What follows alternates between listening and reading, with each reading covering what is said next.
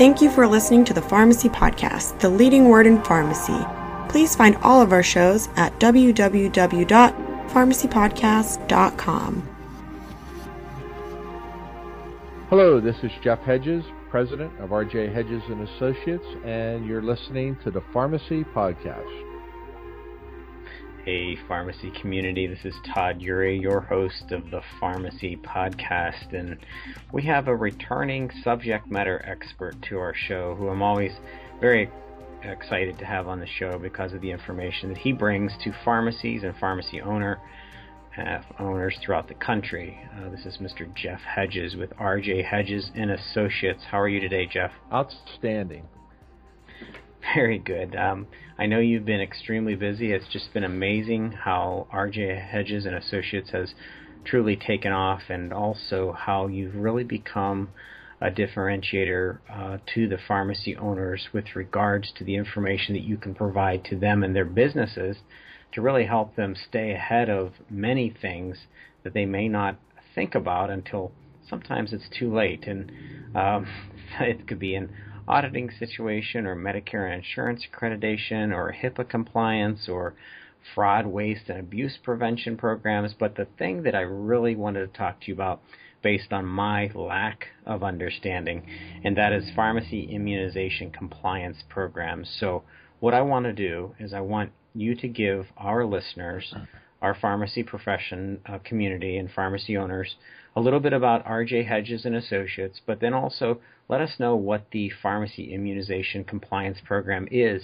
and what this means for us as pharmacy owners.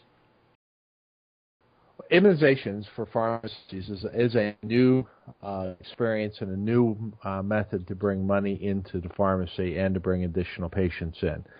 Uh, the chains have uh, latched onto immunizations, uh, mainly on to flu and pneumonia. But independent pharmacies have the ability to provide the flu shots, the pneumonia shots, the shingle shots, and more importantly, all of the travel vaccines. Uh, a lot of folks can't do, or a lot of facilities that were doing immunizations uh, are no longer doing it anymore because of budget cuts, and they were normally through the Department of County or the County Department of Health. With the budget cuts, county and state governments have uh, really pulled back from doing this, and doctors can't maintain the vaccines. Hospitals don't do it. So independent pharmacy is the perfect opportunity for these type of vaccines to be given. And uh, as more and more pharmacies uh, are doing it, the the knowledge of that that's where you would go for your vaccines is becoming more and more prevalent. Plus, every state has their own regulations, and they are getting more and more progressive as far as permitting pharmacies to do immunizations. So, what I understand, Jeff, is there are some states where an independent pharmacy, a community pharmacy, can in fact do these immunizations. However, there are other states that they cannot. If if if I'm a pharmacy owner, tell me the steps that I would take to even understand as a community pharmacy uh, pharmacist and uh, pharmacy services provider what steps I would take to um, to kind of look in this for my look into this for my own business. Okay, the first stop is the state pharmacy board. Uh, they set the regulations and the standards for the pharmacists to follow for immunizations, and any requirements. So a lot of times they'll send you the standard, or you can find it on their webpage, and then you review it. Uh, the normal processes for licensure is that you will need to attend a immunization uh, course. It's generally done by uh, universities uh, through the School of Pharmacy, uh, or in some cases, the State Pharmacy Association will have them.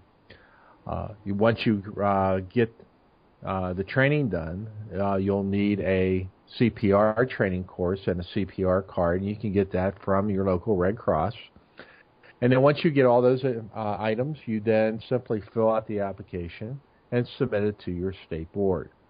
Once they process it, they then give you a uh, immunization license, and at that point, you're ready to start moving forward with immunizations.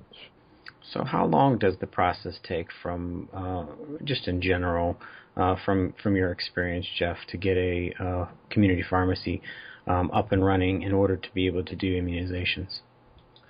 Uh, it all depends on on the licensing. Uh, we have some states are very proactive where you can get a pharmacy immunization license within three weeks after completing the prerequisite courses, and then there are some states that are really slow, and it can take three months after you submit the application before you get your license.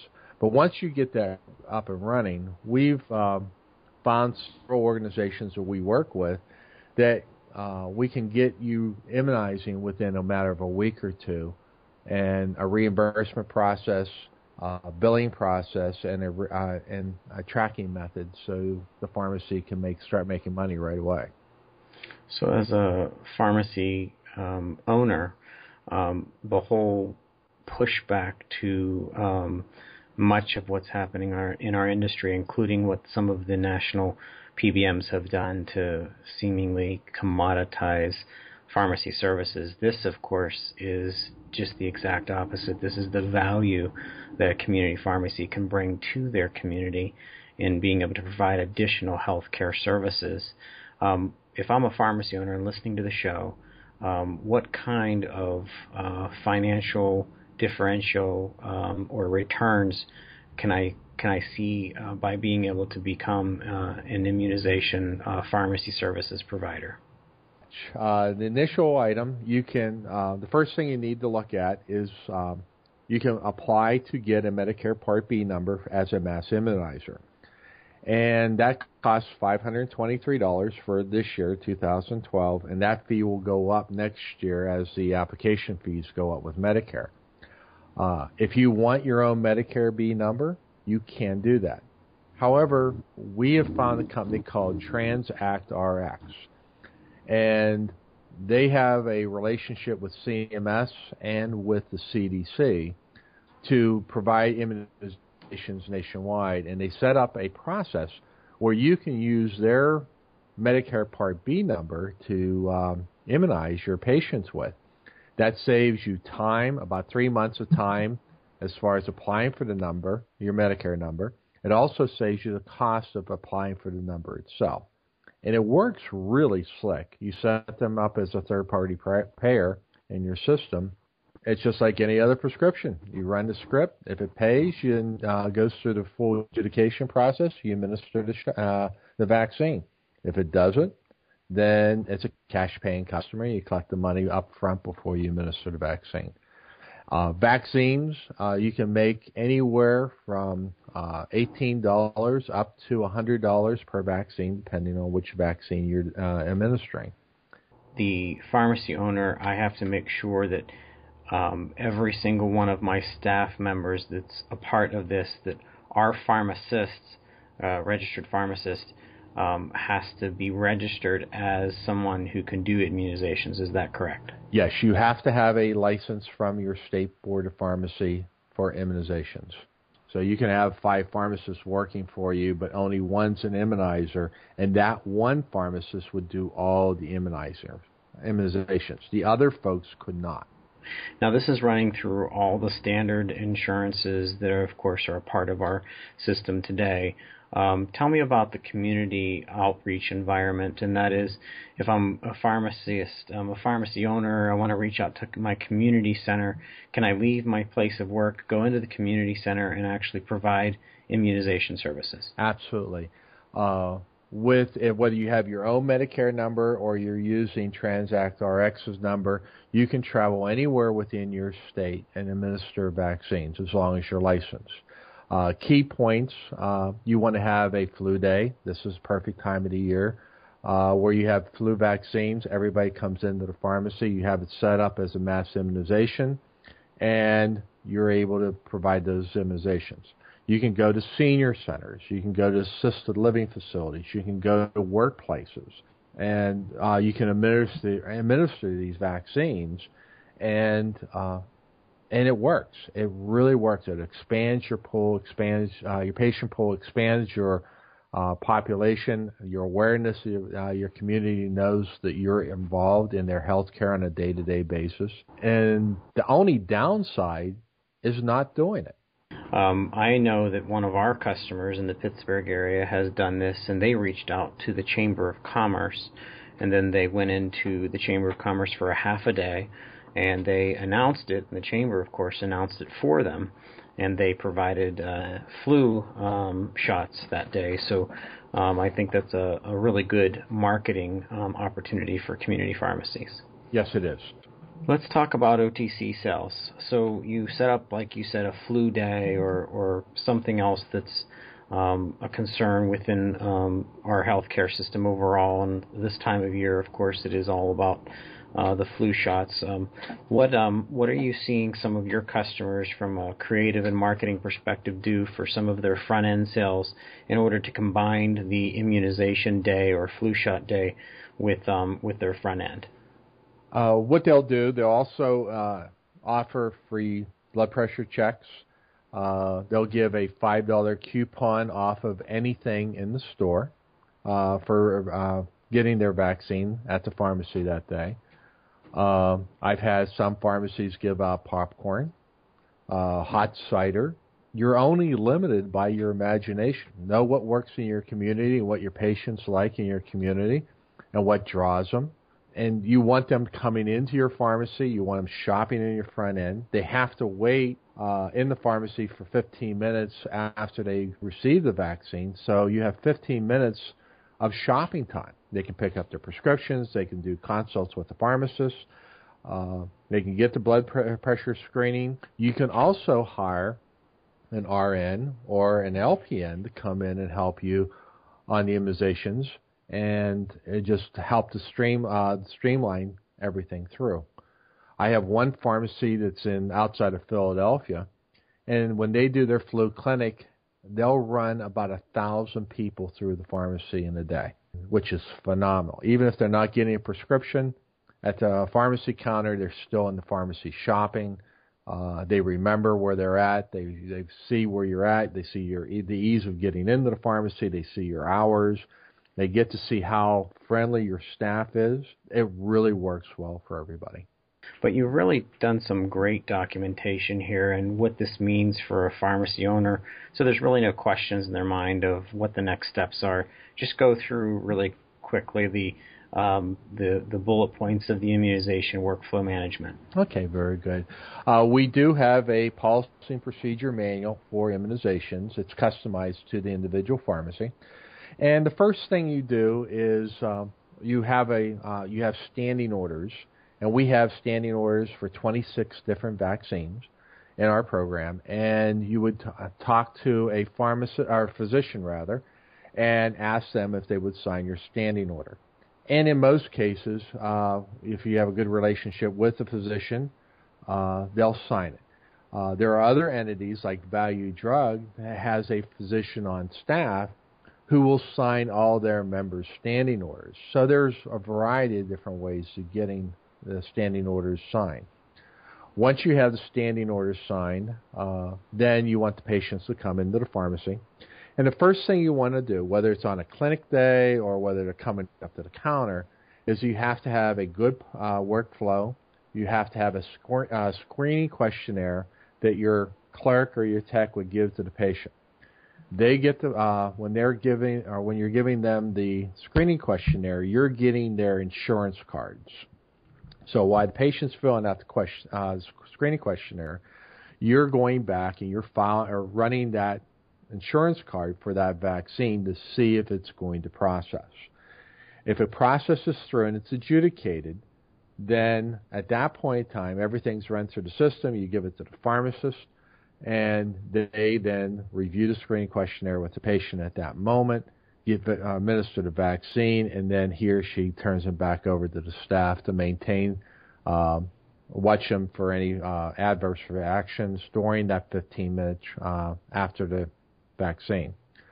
Uh, if the claim does not adjudicate, then you have a cash patient, and you get that money from the patient up front and before you administer the shot.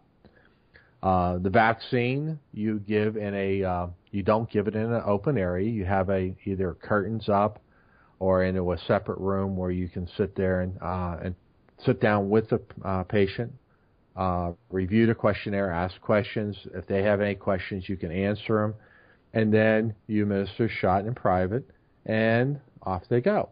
They're out in the pharmacy waiting. The key thing, though, is having that good screening questionnaire so you can document everything as far as the vaccine, the lot number, the expiration date. Uh, you're able to provide the um, vaccine information sheets to the patient at that point, and you take care of them uh, from. And it's good FaceTime with the patient. What do you see as the as the next step in immunizations? Is there other uh, medications and or therapies that you see coming out of this certification and this capability um, the biggest thing is just uh, expanding the patient pool. Uh, also, uh, as we're seeing more and more schools, and even down into elementary schools like my school, you have to have hepatitis B uh, to enter high or into an elementary school or high school, or uh, it's mandatory to go into college. So these types of vaccines, people um, they need. Uh, the chains are not going to administer these because of the uh, the paperwork and the documentation that they have to do, plus the cost of the vaccines. All they're interested in is, is processing people through quickly. The Hep B is a really good uh, program. It's a three-shot battery, and folks come in, and a lot of times it's uh, it's, it's children. And again, it's from state to state. Some states will um, will prohibit pharmacists from doing anyone or uh, providing immunization under the age of 18. So uh, an advantage, a way to get around that portion, if that uh, state has it, is to have an RN, uh, either as a 1099 employee or have them on your staff, and you can uh, they can administer that vaccine through their individual license also reaching out to different types of organizations in your community. We already mentioned community centers. You also mentioned um, a senior center. I'm thinking also community colleges. I'm also thinking certain employer groups, employee employers that might be a large employer in your community, actually reaching out to them and saying, "Hey, I'm going to come and make a you know um, an immunization slash flu shot day and um, and be able to market it that way." So there's a there's a there's a difference here than just having your your patients necessarily come to you in the community, but actually reaching out to the community as well. The uh, universities are a good source, especially uh, if you have a small university in town or a college. The uh, at spring break, uh, kids go on different uh, trips around the country or around the world. Uh, they do internships during the summer. They travel around the world, and I have one pharmacy in particular that they take care of all the vaccines for all the students and faculty for the entire university. He has one full-time pharmacist just dedicated for immunizations, and they go the, on campus and they take care of everybody there. Another source is uh, churches. Uh, churches, synagogues do a lot of mission trips, and you can go into the churches and, uh, provide those vaccines. And just by giving the vaccine to these different organizations, they're seeing you and your pharmacy as being the provider. So it's almost free advertising at that point. You want people to see your pharmacist and your pharmacies being proactive within their healthcare. Well, Jeff, I wanted to thank you for being on the show again. You're always a plethora of information, and we very much thank uh, thank you for not only being here, but what you're doing for community independent pharmacies as well throughout the throughout the country. Wanted to let our listeners know if you have questions for Jeff, um, please reach out to him, and you can find him at www.rjhedges.com, or I like your address, the other one, Jeff, which is the HIPAAguy.com, uh, and uh, you can definitely, Jeff, give our listeners your uh, your contact information. Just give them your uh, the best number to reach out to your company. Okay, the best number is uh, our main number. It's seven two four three five seven eight three eight zero. And if you uh, are interested in immunizations and do not have a policy and procedure manual, Uh, we have a page on our website, and you can link right to it. And it's for immunizations. We have a complete turnkey immunization program. It's $575, and it covers all the training, computer-based training, all the forms, questionnaires, uh, policies and procedures, including your bloodborne pathogen plan and your hazard communication plan, which is required by OSHA and all state agencies. So it's a complete turnkey uh, uh, operation. It's affordable. It's simple. The only requirements you have to have is a Microsoft Office um, and uh, Adobe, and everything else works perfect. Well, thank you, Jeff, again for being on the show. Uh, wanted to let the listeners know if you have any questions, uh, please send us your uh, feedback via the contact form. Um, you can find um, Jeff Hedges once again, the HIPAA guy. Uh, .com and um, ask him any questions that you have about the um, the immunization programs as well as other things that he's doing um, uh, for um, for community pharmacy. Um, we thank you very much, Jeff, for uh, for being our guest, and we hope that uh, you guys will continue to, to tune back into the Pharmacy Podcast. Thank you.